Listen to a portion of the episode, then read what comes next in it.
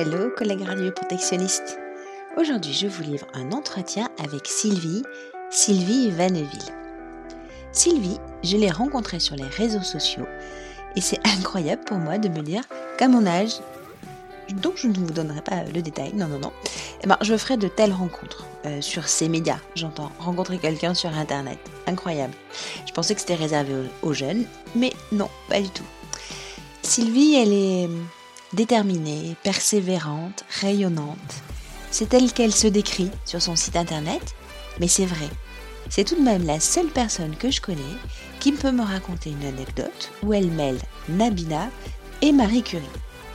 Sylvie, elle est manip, elle est PCR et elle a traversé une épreuve difficile il y a quelques années. Elle en a tiré beaucoup de force et elle transforme sa vie aujourd'hui grâce à cette épreuve. Et je dis bien grâce et non à cause d'eux. J'espère que vous aussi, vous pourrez faire euh, de vos dures épreuves quelque chose de beau. Et si jamais le cœur vous en dit, Sylvie peut vous aider. Mais je vous laisse écouter. Bonjour Sylvie. Bonjour Stéphanie. Comment vas-tu? Oh, c'est gentil, c'est toi qui poses la première question. Moi, ça va. Ouais, ça va. Alors bon, on est lundi matin, donc commencer ma semaine avec toi, c'est super. c'est Alors, ben, euh, Sylvie, notre échange d'aujourd'hui, en fait, c'est, il me, il me tient, il me tenait, il me tient euh, particulièrement à cœur parce que, alors, je crois qu'on s'est parlé la première fois en mai ou juin de 2020, je m'en rappelle plus euh, exactement. c'est une collègue en fait au départ qui m'a transféré un article de journal où on parlait de toi, de ton activité. Et euh, dans cet article, c'était pas explicitement dit que tu travaillais dans la radioprotection, dans le milieu médical, mais je sais plus exactement quels étaient les termes euh, qui étaient utilisés. Mais euh, voilà, on sentait, tu vois, qu'il y avait quelque chose. Donc, je me suis mise en, contact avec toi par LinkedIn. Et, et j'avoue que tu as été une de mes plus belles rencontres de cette période un peu compliquée. C'est très gentil à toi de de... Ça me touche, ça me touche. Ah, bah écoute, ouais, non, mais, mais bon, c'est vrai que je pense que ça a été une, une période euh, compliquée euh, pour tout le monde. Oui. Et euh, donc aujourd'hui, on va parler de burn-out. Oui. Et, et donc voilà, c'est vrai que tu m'as accompagnée en parole et beaucoup en pensée dans ces, ces derniers mois.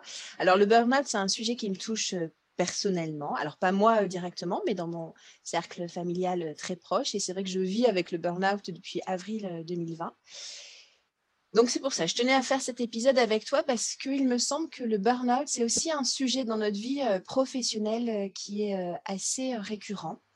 je connais, je peux te citer assez facilement des collègues radioprotectionnistes ou du milieu de l'hôpital qui sont en burn-out, qui sont en arrêt ou qui ont été en arrêt. C'est vraiment quelque chose de, presque commun et c'est dur, je trouve, de dire ça. Et, et surtout, je trouve qu'on parle, on ne dit pas forcément le mot burn-out et on parle d'épuisement professionnel, d'arrêt. Et, et, je trouvais que c'était important avec toi aujourd'hui de mettre des mots très précis sur le burn-out. Voilà. Je vais pas en dire plus. Voilà. C'est vrai, on a le même constat toutes les deux, c'est que dans notre, dans notre vie personnelle, dans nos vies professionnels, euh, on, se, on rencontre des personnes qui un jour ou l'autre, on ne les voit plus. On, ils ont un peu disparu de la circulation et on se rend compte qu'elles ont fait soit un burn-out, épuisement professionnel, c'est le mot français euh, du burn-out. Et euh, on, se pose beaucoup de questions. Donc parfois on culpabilise, parfois on, on, se dit mais qu'est-ce qu'on n'a pas fait, qu'est-ce qu'on n'a pas vu? Parfois on ne comprend pas parfois on, est même jugeant ou culpabilisant. Euh, on, se dit mais, mais il avait tout pour être heureux, il avait tout pour être heureuse. Euh, pourquoi elle n'est pas bien dans ce service de radioprotection? Pourquoi ou, plus loin aussi dans notre entourage professionnel ou, euh, ou familial ou dans nos, dans nos amis? on ne comprend pas toujours. Et le fait de ne pas comprendre laisse un grand vide. Et ce grand vide, euh, ne permet pas le changement des regards. En fait, tant qu'on va rester dans le silence, dans le tabou, on ne pourra pas euh, prendre conscience de ce qui se passe et on ne pourra pas euh, accompagner dans le changement et nous-mêmes changer, changer nos regards et, être bienveillant et positif avec toutes les personnes qui, un jour, mettent le, genou à terre. Parce que le burn-out, l'épuisement professionnel, c'est vraiment cette image que j'ai en moi, c'est de poser un jour le genou à terre et sur notre chemin, il y a des personnes qui passent et qui nous tendent la main pour nous aider à nous relever. Et soit on la prend, on a toujours plusieurs choix. Hein. Soit on prend la main qui passe, soit on la laisse passer et on attend une autre main qui va passer un peu plus tard.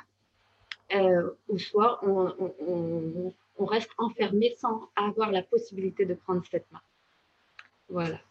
Ah, écoute, j'ai noté plein de choses déjà que tu m'as dit qui résonnent en moi. On va y revenir euh, tout au long de l'épisode. Euh, mais oui, il y a, Bon, il y, a, déjà, plein de choses. Est-ce que Sylvie, je peux te laisser euh, te présenter, euh, puis nous raconter qui, qui es-tu, Sylvie? Alors, je suis euh, Sylvie Vanneville, j'habite dans les Hauts-de-France. les Hauts-de-France, c'est tout là-haut, tout là-haut, par rapport à toi, tu es presque tout en bas. Moi, si tu peux me situer Dunkerque, tout en haut. un peu plus haut, on, on tombe dans l'eau et puis on part en Angleterre. Alors, euh, je, suis euh, dynamique, bienveillante et euh, engagée, très engagée.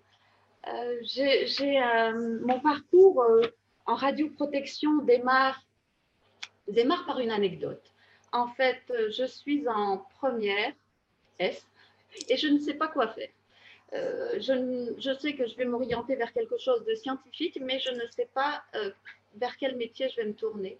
Et on rentre un week-end, euh, je suis interne, et je rentre un week-end à l'internat, enfin chez moi, et puis le lundi matin à l'internat, comme ce lundi matin, où j'ai conduit mon garçon au train pour aller à l'internat. Ça me rebascule quelques années en arrière, beaucoup d'années en arrière.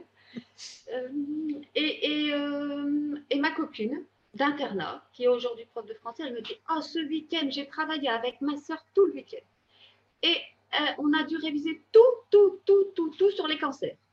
Ah bon? Mais que fait ta sœur? Elle est manip radio. Ah bon? Et je peux la rencontrer? Moi, je voudrais la rencontrer, j'aimerais bien savoir ce qu'elle fait. Euh, ça, ça me parle. Euh, aider, soigner, traiter. Donc, au départ, je mets un pied dans, dans, dans l'imagerie médicale par le biais de la radiothérapie, parce que ça m'intéresse. Et donc, je, passe mon bac S et je, rentre ensuite à l'école d'imagerie médicale de la Madeleine. À l'époque, il n'y a qu'une seule école dans les Hauts-de-France, c'est l'école de la Madeleine. Donc, euh, en, 80, en 1995, dans un autre siècle, oui, je fais partie de l'ère des dinosaures. complètement, complètement. On est plusieurs, t'inquiète pas, Sylvie. voilà, voilà, voilà. Donc, en fait, voilà. Et je suis diplômée d'imagerie médicale en 98. Et donc, euh, mon parcours me fait rencontrer euh, des radiologues. Euh, d'abord, je travaille en cabinet privé en radiologie, ensuite en centre de radiothérapie, et ensuite en centre hospitalier à partir de 2005. J'intègre un centre hospitalier proche de mon domicile. Voilà. Voici mon parcours. Alors là, je t'ai parlé de mon parcours professionnel, mais je ne t'ai pas parlé de mon parcours privé. Mon parcours privé, j'ai rencontré très très longtemps, mon mari, qui est euh, qui s'est destiné à sa passion, euh, l'agriculture. Il est agriculteur, euh, producteur laitier.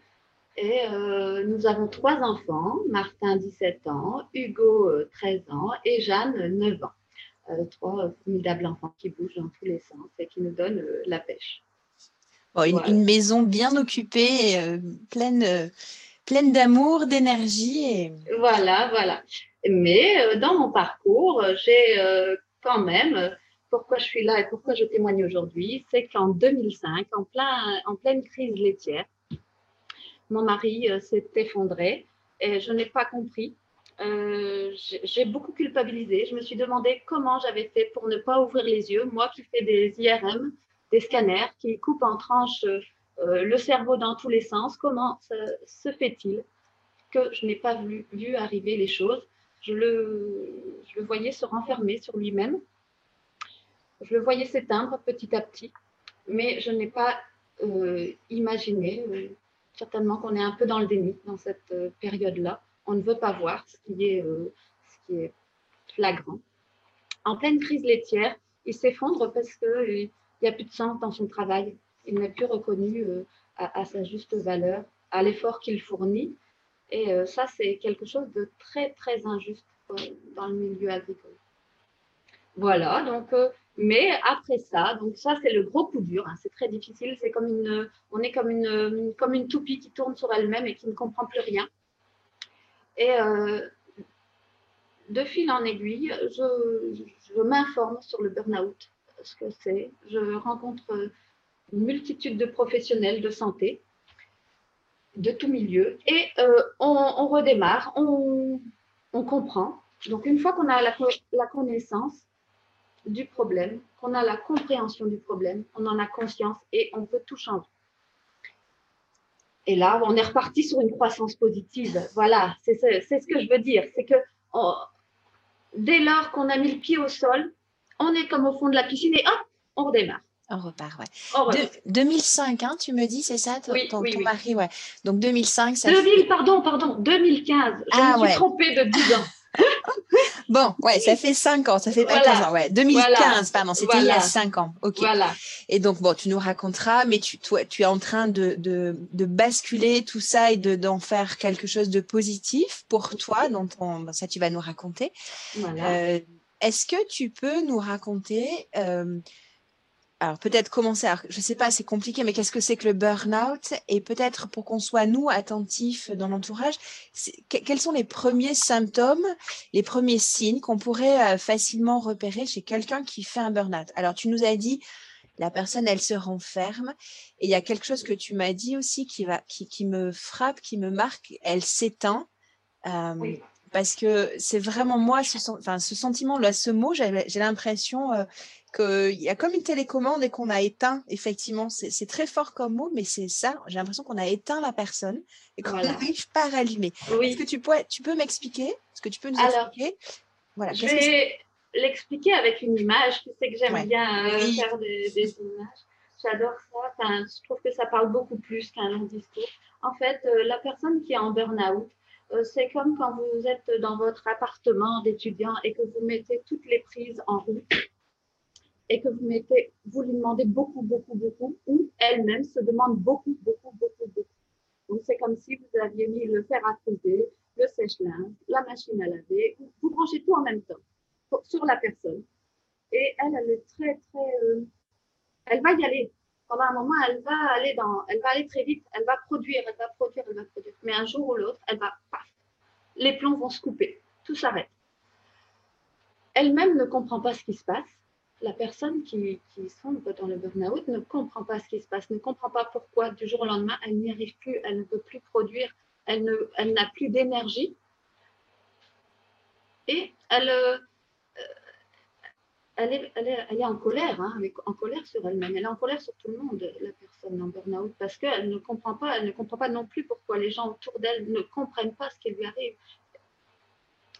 Euh, c'est vraiment l'image du plomb qui a sauté et le, trajet de la personne en burn-out pour se relever euh, et va devoir tout doucement retirer des prises, retirer le sèche-linge, retirer le fer à cheveux, retirer tout ce qu'elle a mis en trop, euh, étudier et, se connaître elle-même pour savoir ce qui est judicieux de garder branché, s'économiser, reprendre de l'énergie et euh, aller tout doucement à tâtons jusqu'au compteur pour aller remettre et réallumer remettre le plomb. Oui, c'est pas, c'est pas, c'est pas une, c'est pas une grande fatigue passagère. Je me repose 15 jours, 3 semaines et hop, je repars. C'est, c'est pas ça du tout. Si on redémarre en ayant laissé tous les appareils branchés, on mhm. redémarre, les plombs ressautent en fait. Voilà, voilà, voilà. Voilà. Euh, souvent, la personne euh, ne va pas se mettre en arrêt. Au premier signe de fatigue, elle ne se mettra pas, n'acceptera pas l'arrêt parce que l'arrêt, c'est vraiment comme un échec c'est vraiment euh, vécu comme quelque chose de pas, c'est pas acceptable pour elle. Euh, la personne très investie n'acceptera pas de se mettre en arrêt. Même quand les médecins traitants proposent l'arrêt, euh, souvent elle refuse. Et elle continue, elle continue à puiser dans l'énergie jusqu'à temps qu'il n'y en ait plus une goutte. Et, après, elle est contrainte et forcée de s'arrêter.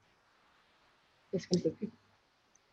C'est-à-dire que l'arrêt, pour la personne, là, est forcée parce qu'il y a quelque chose qui s'est éteint, mm, les plombs ont sauté. Et souvent, c'est le, le, corps qui prend le, qui prend le relais, quelque chose qui, un événement sur une maladie physique, enfin voilà, quelque chose qui physiquement fait que la personne est obligée de s'arrêter. Voilà. Ouais, ok. Ok, et ça prend du temps, ouais, tu m'as dit. Oui, oui. Alors, euh, si, euh, si on n'accepte pas au départ euh, quelques arrêts pour se ressourcer et réfléchir sur son fonctionnement pour ne pas s'épuiser aussi vite, on risque d'être en arrêt, mais très longtemps, parce qu'on aura été vraiment trop loin. Et ce temps d'arrêt sera nécessaire, hein, si c'est trois mois, six mois, même plus, hein, plus parfois, euh, il sera nécessaire pour recharger, pour vraiment se recharger, se reconstruire. C'est vraiment l'image de la maison qui a brûlé à l'intérieur, où tout brûle à l'intérieur, et il faut tout, tout, tout euh, nettoyer et, et refaire. Voilà. Ouais, il y a, tu sais, euh, Muriel Robin, j'avais entendu, mais il y a très longtemps, qui avait témoigné. Elle disait qu'elle avait fait un burn-out et que euh, en façade ça allait, mais qu'à l'intérieur elle s'était effondrée. Et c'est un peu cette image-là que tu donnes de la maison qui en fait voilà, est toujours debout, mais à l'intérieur tout est détruit et il faut reconstruire petit à petit. et effectivement, ça peut prendre du temps. Voilà. ce qui est euh, flagrant aussi, c'est que la maison, elle est toujours aussi bien de l'extérieur. Donc les personnes extérieures ne voient pas ce qui nous arrive à l'intérieur, ce qui arrive à la personne en burn-out à l'intérieur. Ça, c'est vraiment euh, euh, quelque chose de très, très euh, c'est une image très significative pour nous. Ouais. Et on est face à des préjugés. On est face à des préjugés et mais nous, si on détecte quelqu'un dans notre entourage professionnel familial, amical, qui, tu vois, montre ces signes-là de se renfermer, peut-être un peu d'agressivité, euh, d'être, de, perdre cette énergie, euh, c'est difficile pour nous d'aller euh, dire, mais D'ailleurs, qu'est-ce qu'il faut lui dire eh, Arrête-toi, va voir un médecin, lève le pied. Qu'est-ce qu'on peut dire? Euh, en fait, c'est sur le moment que vous sentirez ce que vous avez envie de dire. Il faut le dire avec le cœur. Il ne faut pas préparer une phrase toute faite qui va être, qui va arriver, euh, qui va être euh, souvent inappropriée. Avec le cœur, les gens parlent. Et, bah, je vois que tu es un peu fatigué. Si tu as envie de, prendre soin de toi, n'hésite pas. Enfin, voilà. Mais il ne faut pas préparer sa, sa phrase. Je pense qu'elle arrivera naturellement pour les personnes qui, qui seront là sur le chemin de quelqu'un qui a le burn-out ils, vont, ils vont donner avec amour, c'est ça. Euh, si tu veux, euh, tu veux qu'on discute de petites minutes des profils qui sont souvent, euh, sans vouloir mettre les personnes dans des cases, mais les profils qui sont intéressants de, de connaître pour. Bien sûr, oui, oui. Et, les professionnels qui, qui peuvent, peuvent être en burn-out sont par exemple des profils anxieux. Celui qui veut absolument bien faire son travail, qui ne va jamais être trop certain à l'intérieur de lui et qu'il euh, se demande toujours s'il a bien fait ou s'il n'a pas bien fait. Euh, qu'est-ce qu'on va penser de moi Est-ce que j'ai bien fait? Il cherche à justifier fréquemment euh, son travail et il manque énormément de confiance en lui. Alors pour cette personne anxieuse, ce qui est intéressant, c'est de travailler sur la confiance en lui et sur son, son rapport avec cette anxiété, dépasser cette anxiété et vraiment euh, travailler sur son estime de lui, sa confiance en lui, son image de lui, pour qu'il gagne vraiment euh, des points en, en énergie. Alors après, on a aussi euh, les, les, personnes perfectionnistes mm. qui veulent toujours faire un petit cran de plus, un petit cran de plus, et qui ont vraiment une croyance qu'il faut être parfait et tout doit être parfait. Donc, ils vont rendre un travail, euh, mais au top du top, mais même la dernière virgule, ils l'auront vérifié euh, euh, 10 fois, 20 fois, 30 fois, et ils vont s'épuiser à vouloir faire du parfait parfait. Et comme euh, j'aime bien le dire, et tu l'as redit dans les podcasts, il faut viser l'excellence, pas forcément la perfection. tu l'as repérée celle-ci. Ah, voilà, Mais tu vois, il y a deux trois, il y a deux trois phrases. Mais j'en ai, j'en ai gardé une pour la fin parce qu'il y en a une que tu m'as donnée, toi. Mais effectivement, il y a deux trois phrases comme ça qui, qui m'accompagnent depuis quelques mois et et ouais, celle-ci en fait partie, effectivement. Donc, euh, alors le perfectionniste, au bout d'un moment, les tâches vont être de plus en plus nombreuses. Il va, il va s'en rajouter tout le temps et son mode de fonctionnement va faire qu'il ne va pas pouvoir euh, satisfaire toute sa demande personnelle à lui, parce que personne lui demande de faire aussi euh, parfait. Et il va être parfois déçu, terriblement déçu, quand euh, son travail ne va pas être reconnu à la valeur que lui, il a donnée. Et il va dire, oh bon, moi j'ai mis tant de temps et en fait, on prend que la moitié de mon travail, ça c'était assez. Là, il va être frustré et ça sera dur pour lui. Après, il y a les personnes qui, euh, qui sont plutôt carriéristes et hyperactifs. Alors, eux, ils vont surinvestir dans le but d'obtenir une promotion, dans le but de, faire, euh, de se faire bien voir, d'accéder. C'est leur mode de fonctionnement. Et, ils ont, et c'est beau à voir parce qu'ils ils veulent toujours se surpasser, avancer, euh, monter des échelons, etc. C'est très beau. C'est des personnes qu'on voit évoluer, se développer. Et on se dit, mais voilà, et un jour, c'est cool. Et à force de donner, de donner, de donner, eux, ils s'épuisent.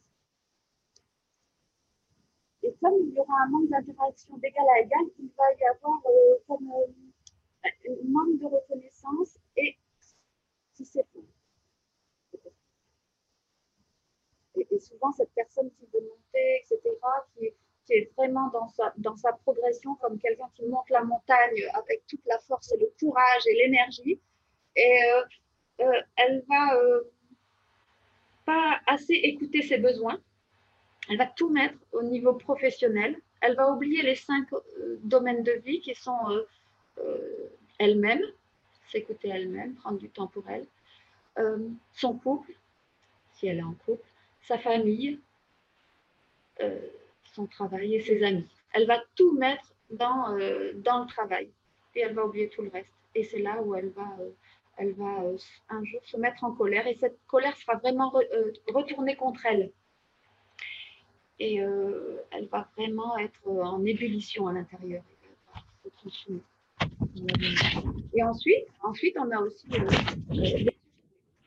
et les zèbres j'ai pas j'ai pas oh pardon. non non c'est pas des, des, fois ça le, le, son saute un petit peu et là j'ai pas entendu. Alors si j'ai finalement j'ai entendu le dernier mot les zèbres alors je sais ce que c'est voilà. que les zèbres parce que je pense que j'en ai au moins un voire deux ou trois à la maison mais bon au moins deux.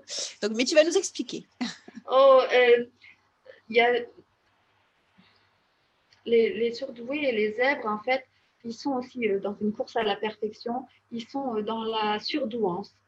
Il y a des euh, des hauts potentiels émotionnels et des hauts potentiels intellectuels. Hein. Maintenant, on sait que euh, le côté émotionnel aussi joue fortement pour les hauts potentiels. Ces personnes n'aiment pas du tout l'injustice et ils vont avoir à quête de chercher leur idéal. Donc, dès qu'ils seront dans des relations, il y aura euh, une injustice, ça va les mettre fortement en émotion. Alors, il y a, des personnes qui ont beaucoup travaillé et qui présente des très belles choses sur euh, euh, les personnes zèbres et surdouées. Euh, c'est Nathalie Altman. Attends, je ne sais plus le, le dire, excuse-moi. Elle, elle, réalise le congrès de la douance et son congrès tous les ans est formidable. Nathalie. Tu te rappelles le nom, Nathalie? Al Bah, écoute, on, on, retrouvera le terme exact, t'inquiète pas. Je vois les lettres, euh, elle, elle, je la vois devant les yeux. Et, euh, Alme Almeida ou c'est pas quelque chose comme ça? Non, non, non. Attends. Euh... Là là. Attends. Alt. Alors, Nathalie Alstin. Ah. Pour, pour, moi, en haut, dans les Flandres, c'est difficile. Tu vois, A-L-S-T-E-E-N. Alstin. Ok, Nathalie Alstin. Ok. Oui, elle est très, euh, avancée sur ce sujet. Elle, elle, le présente dans le congrès de la douance. Euh, c'est très, très bien. C'est très bien fait. Ok. Donc, ça fait quatre, euh, quatre profils ah oui, alors, après, on a aussi les, les, les, les, sauveurs et les soignants. Je ne les, les, ai ah. pas donnés, je, les ai, je te les apporte en dernier. Alors, on entend. On euh, attends, excuse-moi, euh, Sylvie. Je pense oui. que c'est peut-être quand tu tournes les pages. Je sais pas, tu as un cahier devant toi euh, Oui, oui. Ah ouais, mais voilà, je, il doit être proche d'un micro, peut-être du micro ah, ordinateur. Non, non j'ai des petits boutons sur mon gilet qui doivent toucher le, le micro. Ah ouais, C'est ça. Oh, non, ouais, je sais pas. Le micro, il est là. Ben ouais, c'est quand tu tournes les pages, il y a un petit bruit. Un... Ouais, voilà, là. ça peut être mon petit gilet, euh, mes petits boutons de gilet sur le. Ah, là, ça va mieux? Ouais, là, c'est Alors sinon, il y a, sinon, il y a mon feu aussi. Euh, tu vois, il y a la ventilation du feu, c'est pas ça? Non, alors là c'est marrant parce que je l'entends, mais je pense que c'est ça, mais ça, ça va. Non, c'est, ouais, j'ai l'impression que des fois, en fait, ça fait un scratch comme, euh, ouais. Bon, on va y arriver, t'inquiète pas. C'est bon, j'enlèverai tous ces petits trucs là, t'inquiète pas. d'oreilles. Peut-être que tu mets dans ce non Non, non, non. C'est que je te, quand je te vois, tu, je pense que c'est quand tu bouges tes petites notes, tes feuilles. J'ai l'impression que c'est quand tu vois. Mais peut-être qu'il y a le micro de l'ordinateur qui capte quelque chose quand même, euh, même si tu as le casque. Tu vois, là, quand tu fais ça, là, c'est ça que j'entends. Ça fait un petit bruit. Euh. Oh, je suis pénible. parce que j'ai pris des petites notes parce que j'avais peur tu as bien fait. d'oublier, tu vois. Mais moi aussi, j'ai mes, mes notes, j'ai mon cahier. et oui, donc du coup, il y a les sauveurs et les soignants, forcément. forcément. Oui, oui, oui. Alors, euh, alors, on le retrouve dans les domaines infirmiers, les domaines de l'aide, les, les médecins, euh, toutes les personnes qui, qui ont ce don euh, d'aider, de soigner, avec un grand A, aider avec un grand A, parce qu'on le retrouve aussi chez les bénévoles, on le retrouve aussi dans plein de domaines de vie. Et, et qu'est-ce que j'allais dire dans tout ça? Ce sont aussi beaucoup des personnes qui sont au service des, autres personnes, qui donnent d'elles-mêmes. Et elles donnent souvent sans écouter leurs besoins. Elles font tout pour l'autre, mais elles s'oublient, euh, elles s'oublient. Et on ne doit pas oublier que l'ordre, il y a un ordre. Il y a un ordre, on doit penser à soi. Alors on pense souvent que c'est égoïste. C'est la réflexion qu'on me fait. Mais Sylvie, euh, si je pense à moi d'abord, je suis égoïste il faut d'abord penser à soi, se prendre soin de soi pour pouvoir donner un maximum. On ne peut pas donner si on n'a pas pris soin de soi. Tu sais, ça me fait penser quand on est dans un avion. Bon, Là, je pense que c'est des choses qu'on ne va pas connaître tout de suite, tout de suite encore. Mais quand on pourra reprendre facilement l'avion, tu sais, les consignes que les hôtesses de l'air, euh, euh, les stewards nous donnent, c'est euh, en cas de dépressurisation, etc., vous prenez un masque, vous mettez le masque à vous-même et après, vous vous occupez des autres personnes, notamment des enfants, etc. Et c'est toujours c'est effectivement, c'est peut-être pas dans notre culture. Moi, ça m'a toujours frappé, mais je comprends que si nous, on n'est pas bien, en fait, on peut pas aider les autres. Donc, d'abord soi et après les autres. Effectivement, tu as raison. D'accord, j'avais. Très bien. Ce que j'entends, du coup, c'est vraiment euh, toutes ces personnes-là, en fait, elles, elles ne savent pas. Peut-être qu'elles n'ont pas été éduquées, on leur a pas appris, ou la, la, la, vie fait que, voilà, elles se trouvent devant une accumulation de choses à faire et d'engagement, et finalement, elles ne s'écoutent pas elles-mêmes. Mmh mmh et, euh, mais c'est aussi une perte pour l'entreprise parce que je me dis que finalement, ça arrive à des gens qui donnent tout pour leur métier. Leur... Et c'est vraiment dommage parce que c'est des personnes qui sont hyper investies. Tu me parles de gens qui sont perfectionnistes, hyper actifs, euh, mm. qui aident, etc. Et c'est un vrai, une vraie perte pour l'entreprise, ces gens qui se mettent en arrêt et qui se détruisent par le burn-out parce qu'ils ne peuvent pas s'écouter. Voilà, donc en fait, euh, ce qui se passe, c'est leur médecin traitant qui, en général, les oblige à être en arrêt, enfin, les oblige, leur conseille fortement et voilà, ils vont mettre en, arrêt. Ces personnes euh, qui seront en arrêt pour un burn-out, euh, ce ne sont pas toutes les personnes, hein, une, personne qui se, se fiche complètement de. voilà, ce sont vraiment les meilleurs éléments d'une entreprise les meilleurs, euh, alors là on est dans la radioprotection, mais les meilleurs radioprotectionnistes, parce que les, radioprotectionnistes, pourquoi ils sont autant touchés aussi par le, burn-out? Parce que et ils ont euh, à cœur de faire très bien. Ils sont euh, quelque part dans le soi parfait, dans le fait attention à l'autre. Le rayon X est dangereux.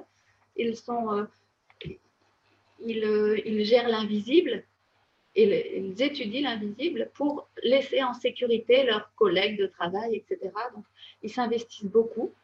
Ils ont parfois peu de résultats. Ils ont parfois peu de compréhension dans leur travail et ils s'épuisent.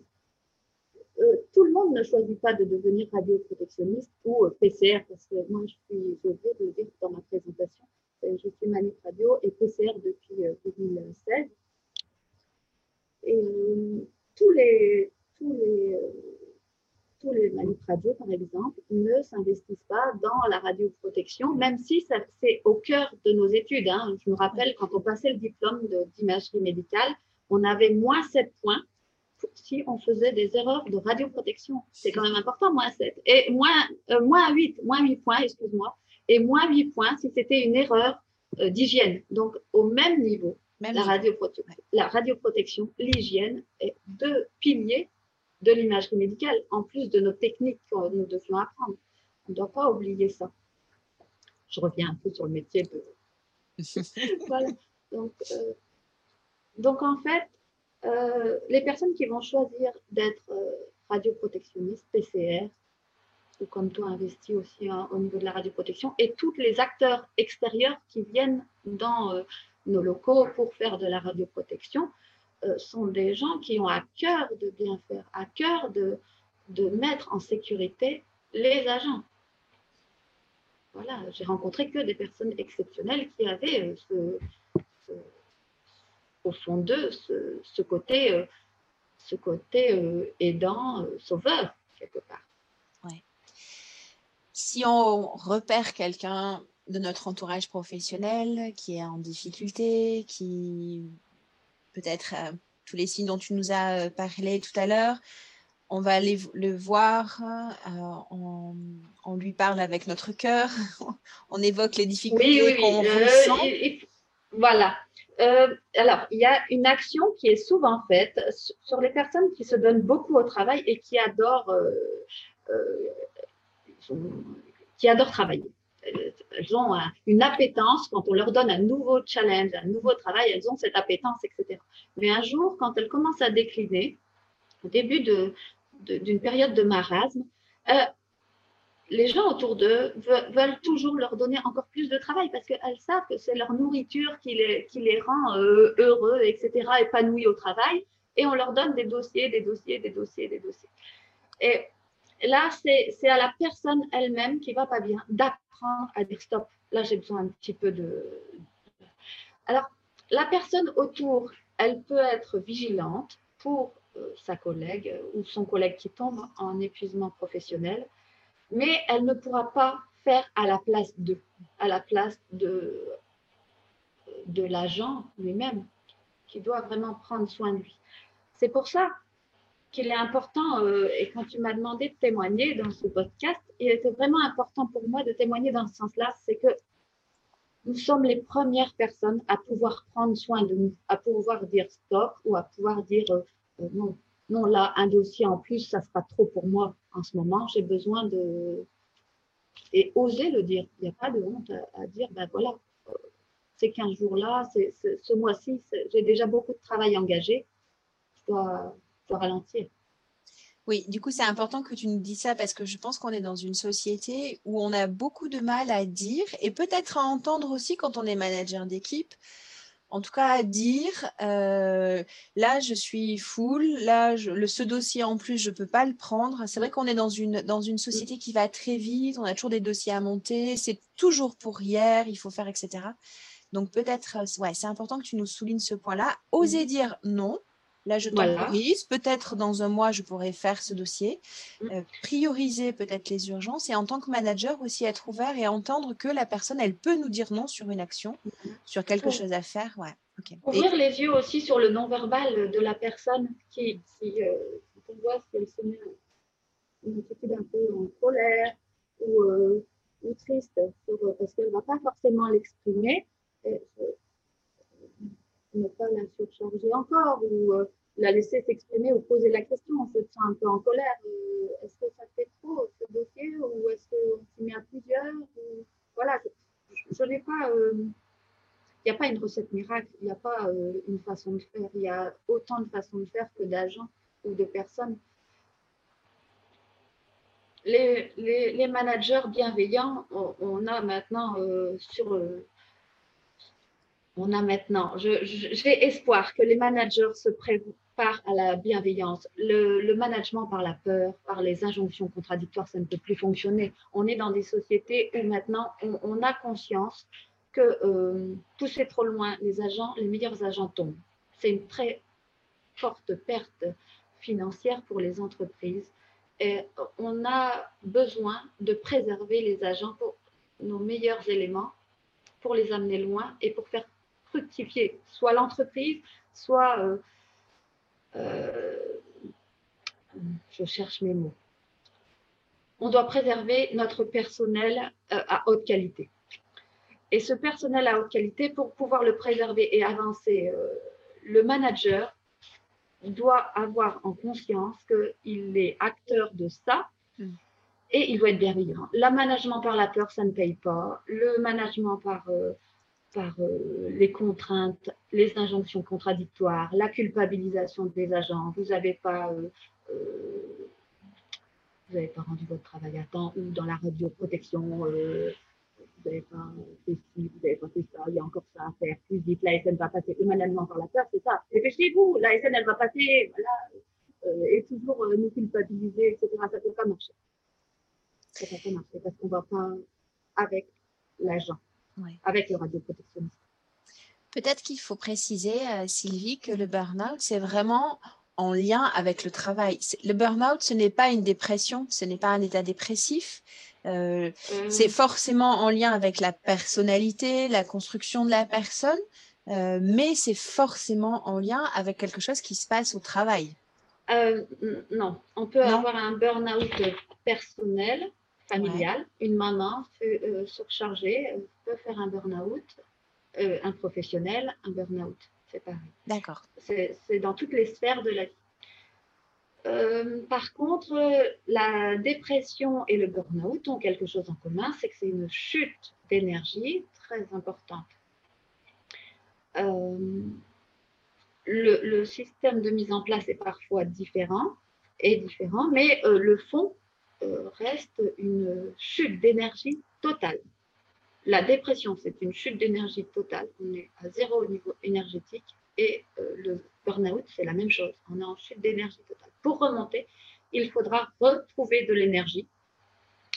Pour retrouver cette énergie, il faut se remettre en mouvement, avancer, euh, sortir, enfin, euh, faire un petit peu de marche, euh, faire attention à l'alimentation. je ne sais pas si tu voulais qu'on aille sur ce, oui, oui, oui, oui, oui, oui, on peut, on peut. Alors, des fois, je me dis, euh, tu vas peut-être tout couper au montage, mais je me dis, mais là, je suis hors sujet. Non, non, non, mais parce que je pense que c'est important, tu sais, pour les gens qui ne connaissent pas vraiment le mm. burn-out. Euh, l'exemple que j'ai autour de moi, c'est une incapacité à aller chercher une baguette de pain tu vois, dans l'interaction sociale.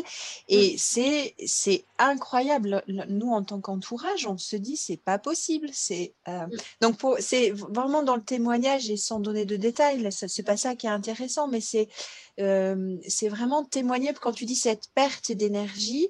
Euh, moi, la télécommande qui éteint la personne. Voilà, voilà. Mais c'est un point où je pense qu'il faut, enfin, il faut vraiment imaginer voilà, donc on peut y aller. oui, on peut y aller. Je, vais, reparler sur la perte d'énergie et comment ça se, ça se présente chez la personne en burn C'est que du jour au lendemain, elle se rend compte qu'elle n'arrive plus à compter.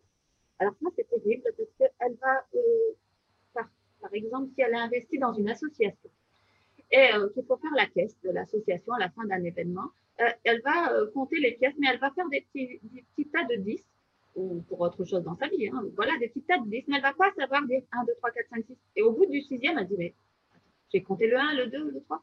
Mm. Et elle ne sait plus. Elle ne sait plus compter. Et alors, là, euh, elle n'arrive plus à compter. Elle n'arrive plus à écrire. Ouais. Et elle n'arrive plus à lire. Mm. Elle ne comprend plus ce qu'elle lit. Alors, elle, elle lit, elle va lire une phrase. Au bout de la phrase, elle n'a pas compris ce qu'il y avait au début. Et là, elle commence à entrer dans un, une panique parce qu'elle se dit, mais qu'est-ce que je suis? Qu'est-ce qui me reste si je ne sais plus lire? Si je ne comprends plus ce que je lis, si je ne sais plus écrire, elle va écrire avec plein de fautes d'orthographe. parce qu'elle ne sait plus euh, et elle doit regarder les. Elle doute sur chaque mot qu'elle écrit. Et aussi, il y, a, des formes où voilà, il n'arrive plus à compter. Et ça, c'est terrible. C'est terrible pour elle parce que c'est des choses qu'on a appris dans l'enfance, dans, les, dans les petites classes, en, en primaire. Et toutes ces bases, elles ont volé en éclats. Et là, on se demande vraiment qu'est-ce qui nous est arrivé, qu'est-ce qu'on a fait, qu'est-ce qu'on a fait pour, pour, nous, pour nous griller comme ça, pour nous griller à l'intérieur? Et elles vont devoir vraiment... Alors, ce qu'elles font le plus, c'est relire, parce qu'elles veulent lire. elles vont se mettre à lire, essayer de lire, et elles se rendent compte que ça ne va pas, donc elles reminent, elles reminent, elles reminent, elles reminent. Qu'est-ce que j'ai fait? Qu'est-ce que j'ai fait? Qu'est-ce que j'ai fait? Qu'est-ce que Ça tourne en boucle, ça tourne en boucle, ça tourne en boucle. Et elles n'arrivent pas à sortir de ça. Ouais, et c'est. Alors, moi, j'ai une image, j'ai vraiment l'impression que le burn-out, donc la personne, elle a été éteinte, elle s'est effondrée, elle est plomb en sauté. Et en fait, il y a c'est une reconstruction. Vraiment, euh, on ne revient pas comme ça, 15 jours de repos, de vacances. Euh, non. on se reconstruit. Et j'ai vraiment l'impression que la phase où la personne, elle est éteinte, c'est comme euh, un peu la gestation. On retrouve un voilà. on se protège, on est complètement elle est refermée. Et petit à petit, ben, on réapprend les choses. Il y a la, phase petite enfance, on apprend à marcher. La phase adolescence, on se rebelle aussi un peu contre notre entourage qui nous surprotège peut-être un peu trop. Puis une fois qu'on a recoupé les ponts, voilà, on commence à s'ouvrir. Mais c'est vrai qu'il y a une phase d'apprentissage qui est très longue.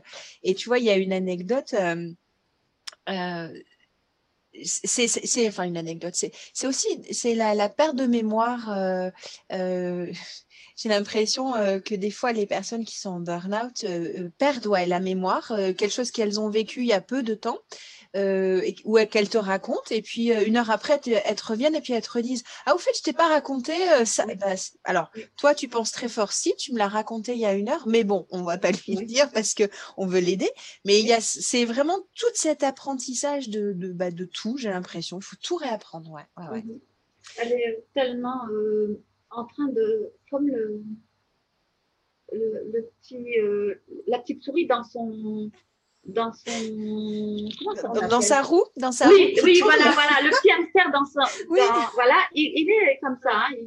il, est en train de tourner en boucle et il s'épuise beaucoup comme tu me l'as dit elle, ne peut plus aller euh, acheter son pain parce que justement elle a l'impression que les gens à l'extérieur vont voir. Ouais. Vont, voir alors que personne à l'extérieur ne peut s'en rendre compte euh, sauf elle-même mais elle a peur de que ce soit visible et elle se sent très, très, très, très vulnérable. Donc, euh, c'est pour ça qu'elle se replie, qu'elle est en cocooning, qu'elle est dans. Voilà, et elle a besoin de ce cocooning. Il faudra se remettre en mouvement, bien sûr. On ne pourra pas rester euh, cocooning. Mais il faut prendre, il y a cette phase où on doit prendre soin. Et après, il y aura la phase du renouveau. Ouais. Tout à l'heure, tu, tu, me disais, euh, tu me parlais de culpabilité et de l'entourage en fait, qui, qui n'a pas su voir, qui n'a pas pu voir. Je ne sais pas quel est vraiment le terme, mais c'est vrai que cette façade, là, la maison, elle est toujours bien construite, mais à l'intérieur, elle est en train de s'effondrer. Nous, on ne le voit pas. Et d'un coup, ça arrive. Alors, soit on le devine, on voit effectivement, et on peut, on peut essayer, comme tu disais, avec le cœur, d'aller parler à la personne pour éviter qu'on arrive à cet effondrement total. Mais il y a parfois des exemples où la personne, elle s'effondre et on n'a rien vu, mais vraiment rien vu. Et nous, entourage, on culpabilise. Oui, oui, c'est terrible. C'est terrible parce que euh, nous, on se met à, tourner dans notre euh, roue, comme l'hamster, on devient un petit hamster aussi de notre côté, et on, repasse tous les, jours, les semaines, euh, les mois avant la chute de notre proche, de notre conjoint, de notre frère ou soeur, de notre parent, ou de notre enfant, parce qu'il faut savoir que les burn-out touchent très fortement les étudiants. Voilà, on, parle beaucoup des professionnels, mais il y a aussi euh, du burn-out scolaire. Et euh, ça, ils ont beaucoup de pression. Et encore plus, je pense à eux pendant ces périodes de confinement, d'examen, de, alors que tout est chamboulé, euh, etc. Donc, donc cette personne, les personnes autour, on culpabilise beaucoup parce qu'on se dit qu'est-ce que je n'ai pas vu, qu'est-ce que je n'ai pas bien fait, où je n'ai pas été présente? Et on a un travail à faire sur nous parce qu'on passe du temps à poser la question à l'autre qui est en burn-out. Et on, essaye de se rassurer parce qu'on se culpabilise tellement qu'on a besoin d'être rassuré, mais on, doit être euh, comment très gentil avec nous-mêmes, très doux, et de se dire que euh, on a fait de notre mieux.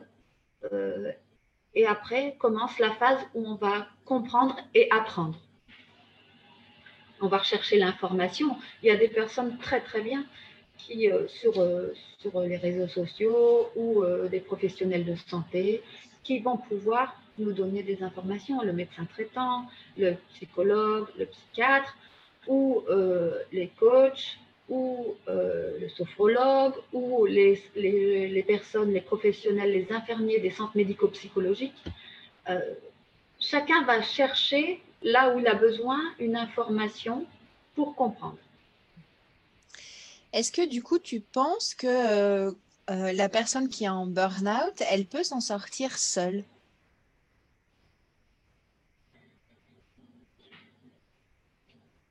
C'est une bonne question. Euh,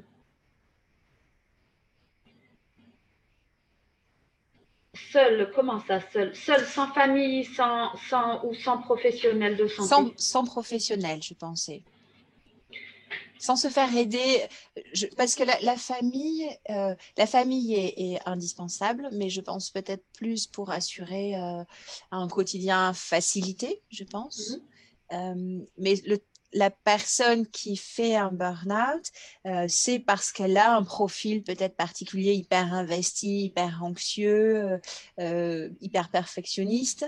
Est-ce que si elle ne change rien de tout ça, si elle ne fait pas un travail, mais du coup accompagnée par un professionnel, est-ce que tu penses que sans professionnel, sans aide, elle, elle, peut s'en sortir? Ou est-ce que tu penses intimement qu'il vaut mieux quand même se faire accompagner? Ma conviction, ce qui me vient de plus profond, c'est qu'il faut se faire accompagner. Accompagner euh, de la manière euh, que l'on choisit soi-même. Mmh. Euh, la personne avec qui on va pouvoir avoir une interaction, une, pouvoir travailler ensemble, que ce soit le médecin traitant, l'infirmier du CNP, le psychologue ou le psychiatre ou un meilleur ami ou un coach. Voilà. Et la personne qui est en burn-out, seul, seul, je ne sais pas. Je ne sais pas si c'est possible. Certainement que certains peuvent témoigner euh, de ça. seul, moi, je ne connais pas de personnes euh, qui sont sorties du burn-out seules. Il y a toujours quelqu'un sur le chemin qui est arrivé et qui a tendu une main et qui les ont aidés à remonter. D'accord. Mais ce serait intéressant de savoir euh, si des personnes sont Peut-être qu'effectivement, après cette euh, diffusion, euh, enfin, la diffusion de cet épisode, peut-être certains viendront, euh, viendront témoigner. OK. Et nous raconter comment ils sont, sont sortis, ce qu'ils ont vécu. Ça sera intéressant, oui, c'est vrai. Parce que je pense que le milieu de la radioprotection peut être un milieu propice quand même, hein, effectivement, au burn-out, du fait du, du, peut-être du peu de résultats immédiats par rapport à tout l'investissement et toute l'énergie qu'on a pu euh, mettre. Euh, c'est des fois difficile d'avoir, euh, de percevoir les résultats et d'avoir de, des retours positifs. On n'est pas forcément dans un milieu qui se veut bienveillant. Voilà. Et puis, on, on a parfois une perte de sens dans le travail parce qu'on a parfois, les radioprotectionnistes, l'impression, tu me diras si je me trompe, c'est d'être un pot de fleurs qu'on sort quand, comme au milieu de la table. Euh, tu vois, quand on a besoin de la radioprotection, alors euh, voilà, on aura. Pour l'inspection ASN, voilà, voilà, voilà, voilà, voilà, voilà, Et, et, tiens, tiens, on a, euh, ah, c'est très bien, on a trois, on a trois PCR dans notre établissement. Ah bon, ont-ils des moyens de travailler? Bah, pas trop. tu vois? Ah, l'image est jolie. Ceci dit, le pot de fleurs, ça va, c'est joli. Et puis tout d'un coup, on se dit, ah bah tiens, il faudrait peut-être arroser euh, la fleur, la sortir, parce que là, on en a besoin vraiment. Il faut qu'elle soit à son meilleur. Et euh, après, on la range dans un coin. on a oublié. Ah Mais La, radioprotection est quand même euh, quelque chose du quotidien qui est l'essence de notre métier en imagerie. Pour nous, en imagerie, mais aussi bien euh, en centrale nucléaire ou dans l'industrie ou euh, partout. C'est, euh, comme on dit, le nerf de la guerre. Alors du coup, pour les radioprotectionnistes, pour éviter qu'ils tombent dans le burn-out, parce que je pense qu'on est dans un milieu qui peut être propice à ça, est-ce que tu aurais un conseil à nous donner, quelque chose qu'il faudrait qu'on mette en place pour qu'on arrive à vivre bien cette vie professionnelle, même si bon, on n'a pas toujours des résultats positifs immédiat Alors, alors, euh, alors qu'est-ce qu'on peut mettre en place et en place être euh, travailler sa confiance en soi par rapport à son travail, à ce qu'on fournit, à, l'estime de soi et à, ce qu'on produit. Enfin, vraiment ce qu'on produit. Être, euh, être en accord avec ça et le, le faire avec le cœur, avoir souhait de bien le faire. Euh, et, euh, et, progresser, avancer. Peut-être euh, que les, les services de radioprotection souffrent d'un manque d'accompagnement, accompagnés par des coachs qui pourraient leur permettre d'atteindre des objectifs. Parfois, on, peut se coacher soi-même, soit une personne extérieure peut coacher les services. les services. Et, et ça, c'est important parce que ça permet de voir la progression du travail les petites étapes qu'on a, qu'on a mises en place. Euh, alors, c'est, euh, je vais te citer une citation là qui me vient à l'esprit de Marie Curie, tu me permets? Ah, mais oui, bien sûr, ah, oui, on va faire des heureux. ah oui, j'adore Marie Curie, tu vois, c'est vraiment ma, mon image féminine euh, de, de, la persévérance, de l'audace et de la réussite.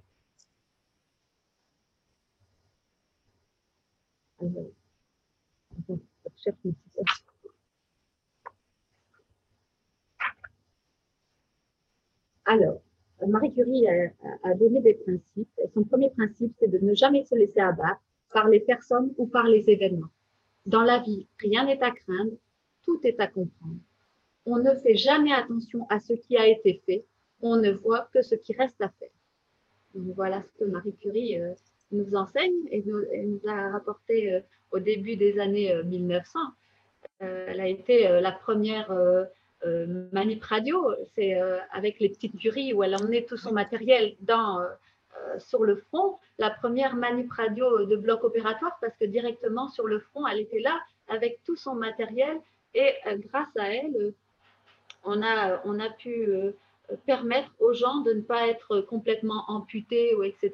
et d'extraire euh, euh, les balles ou les, éclats d'obus au bon endroit. Donc, euh, elle dit aussi que la vie n'est facile pour aucun de nous, mais quoi? Il faut avoir de la persévérance et surtout de la confiance en soi. Il faut croire que l'on est doué pour quelque chose et que cette chose, il faut l'atteindre coûte que coûte.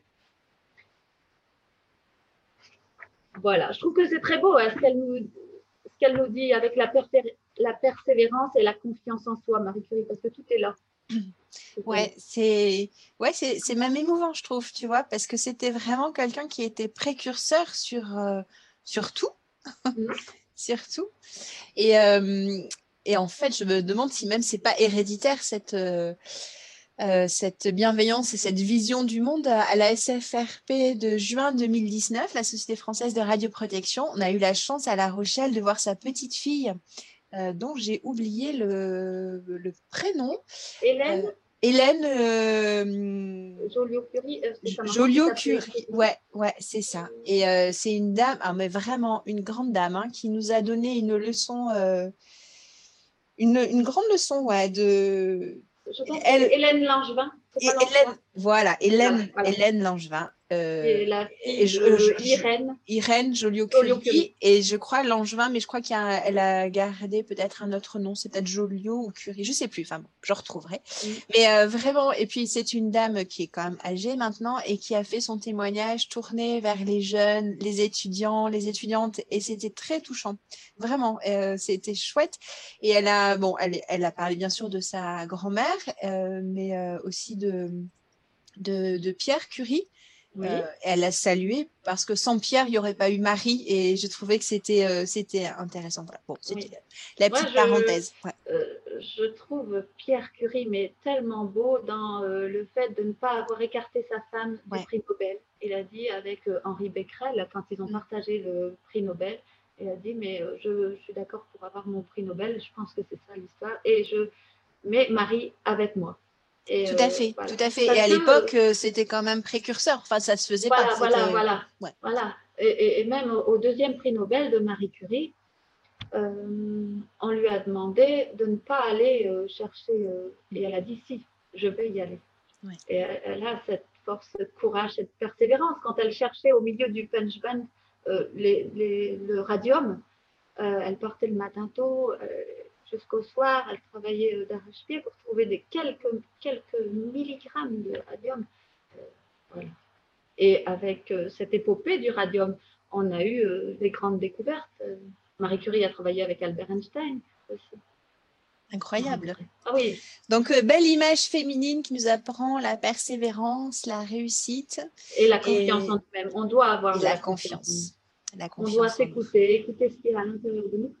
On sait qu'on a euh, beaucoup de neurones intracérébrales, les neurones intracardiaques et les neurones intra-intestinales. Donc, de parfois, on sent les choses dans nos tripes, comme on dit.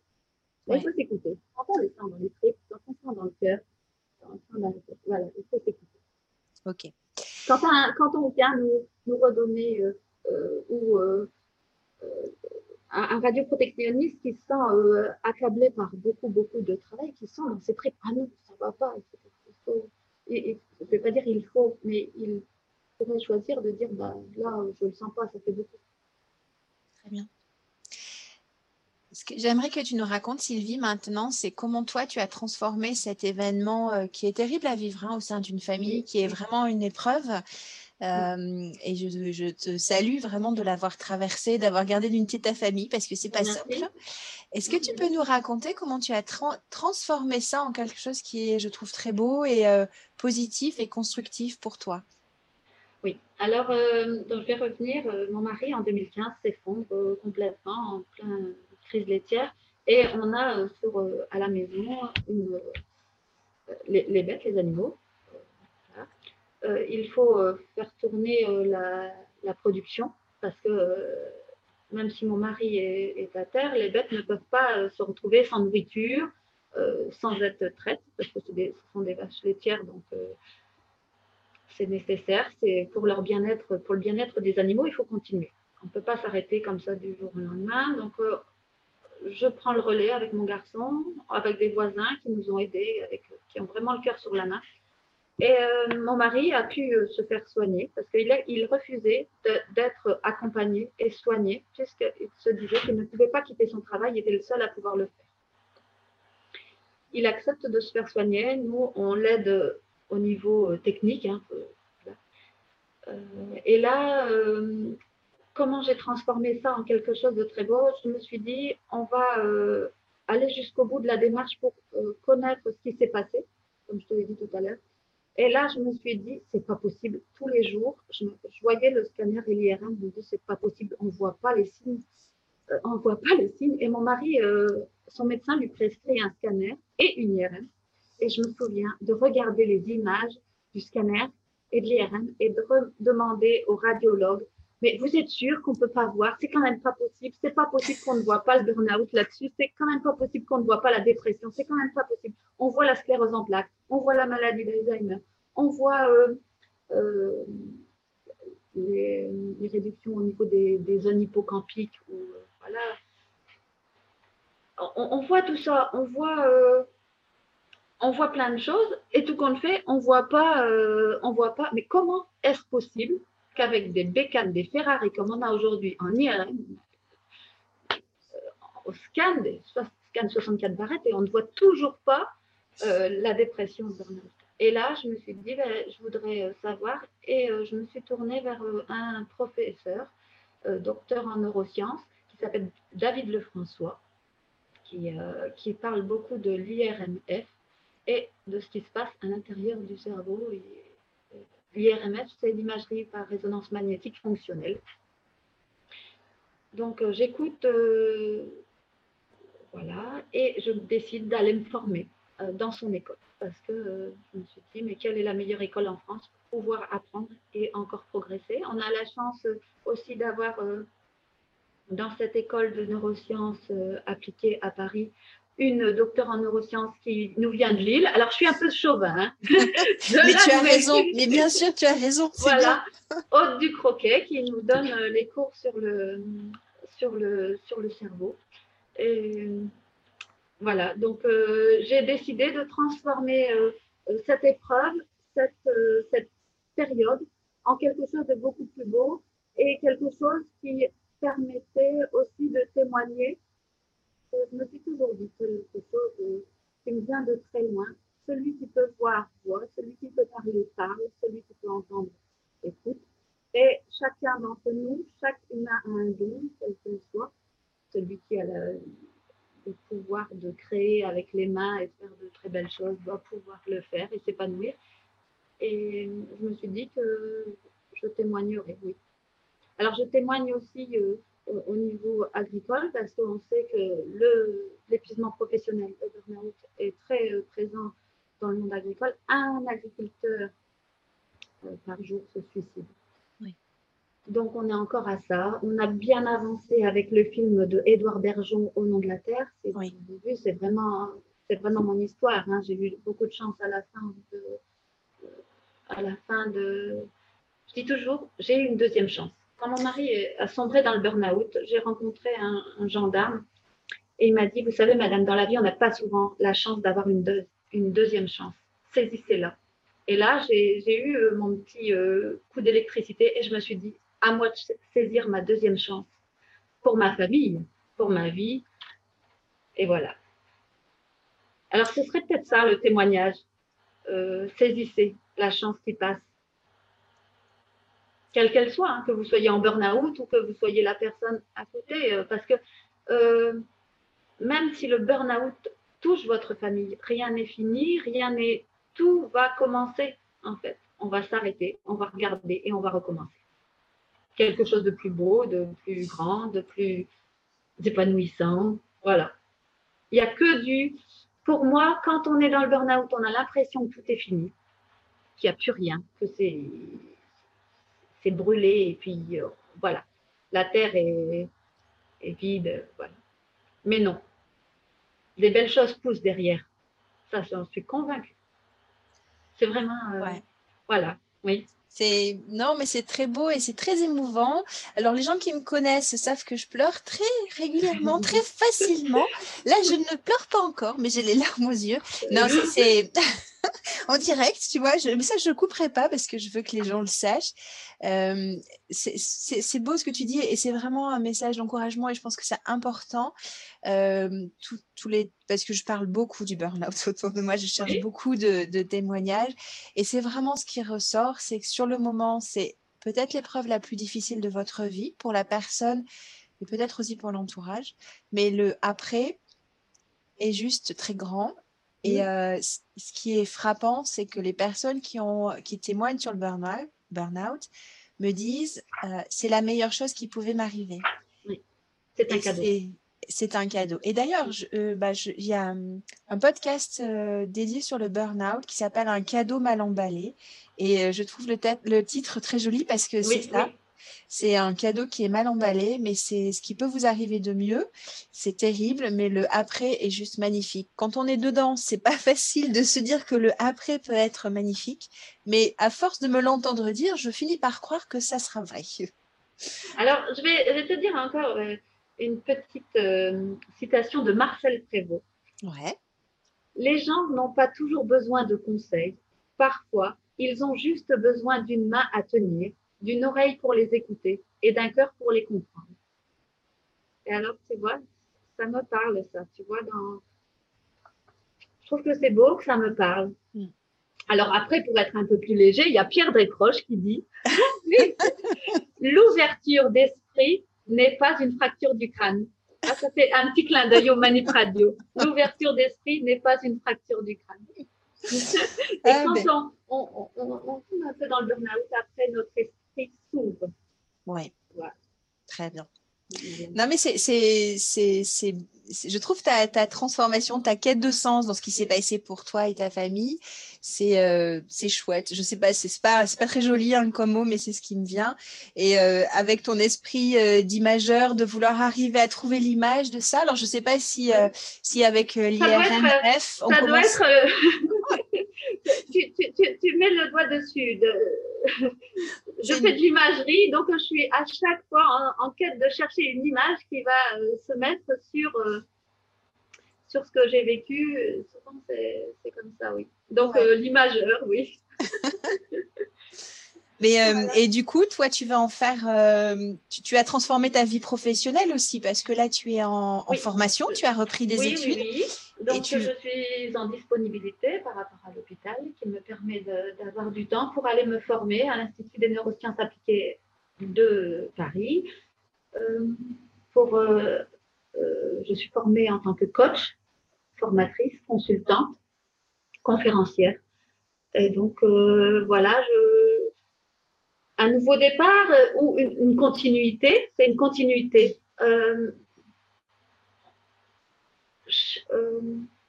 il est important de dire que quoi qu'il arrive, il faut aller vers les, les structures, des très belles structures qui nous apportent et qui nous font grandir. Je peux dire que dans l'école là euh, de neurosciences appliquées, ça nous fait grandir, ça nous fait euh, travailler aussi sur nous-mêmes, mais ça nous fait devenir de sortir le cadeau qui est en nous. Voilà. Et on rencontre de très belles personnes et ça nous permet d'accompagner dans la bienveillance et de rendre autonome et responsable chaque personne. C'est ça, un bon coach, c'est de, savoir rendre autonome et responsable la personne qu'il va coacher. Il ne doit pas être dépendant. Oui. Ok. Euh, Qu'est-ce que tu aimerais que les, nos auditeurs retiennent comme message de notre échange? Garder espoir. On est à l'entrée de 2021. Tout s'ouvre à nous. Et euh, ne perdez... Euh, alors, attends qu'est-ce que je voudrais euh, laisser Mais je voudrais laisser. Euh, euh, alors, je vais te dire une phrase de mon professeur. Attends, attends, je vais te la chercher. Oui, oui.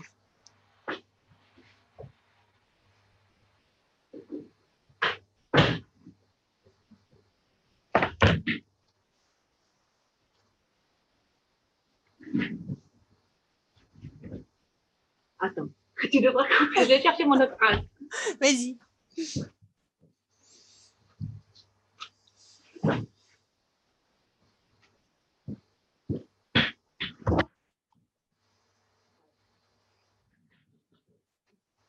Alors,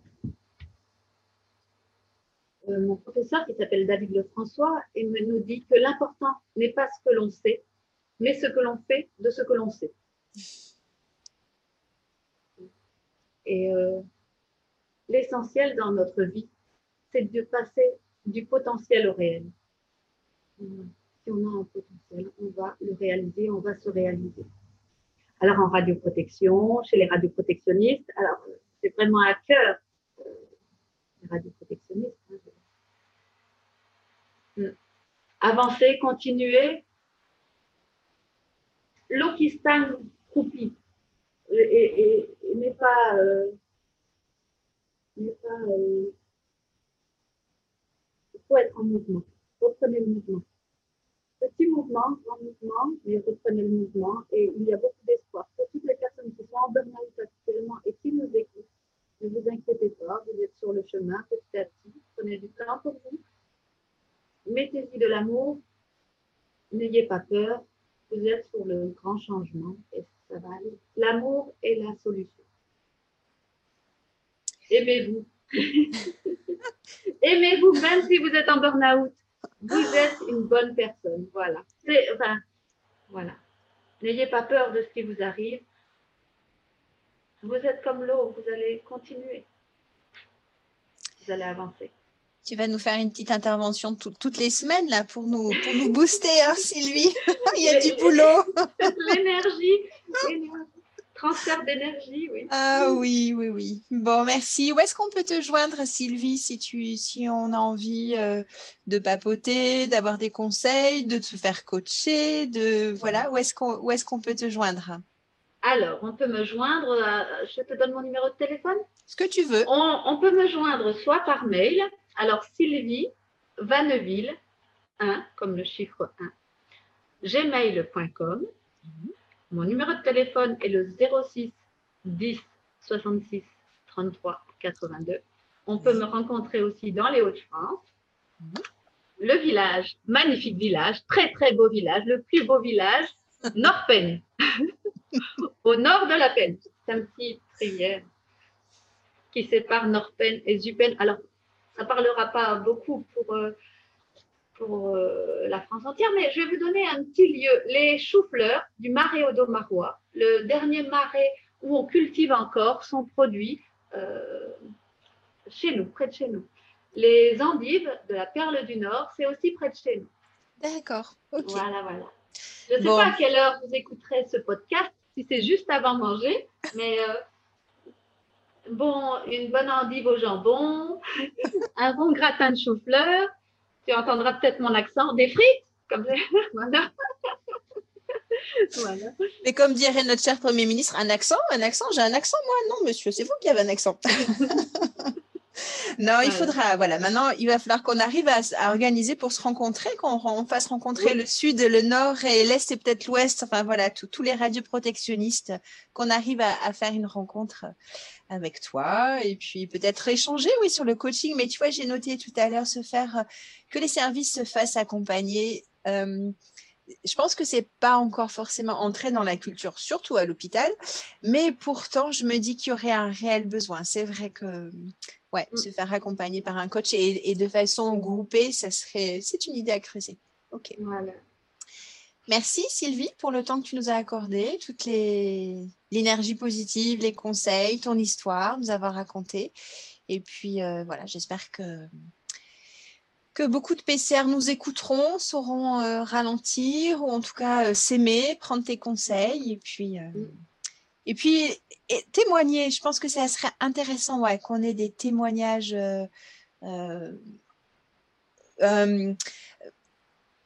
avec l'identité ou de façon anonyme, voilà, ou de, gens qui ont vécu peut-être parce que quand on est en plein dedans c'est compliqué, mais a posteriori c'est peut-être plus simple, voilà, des, des, témoignages, ouais. Je pense que ça serait, ça serait intéressant. Et, je vais terminer par cette phrase de Georges Sand. je n'ai rien de brillant pour vous éblouir, mais j'ai le cœur solide pour vous aimer, a-t-elle dit.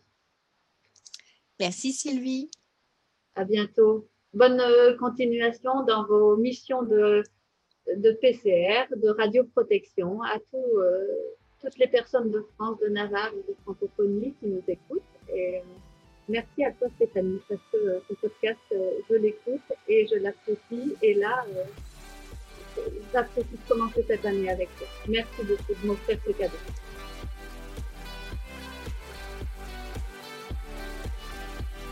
Merci d'avoir partagé ce moment avec nous, amis auditeurs.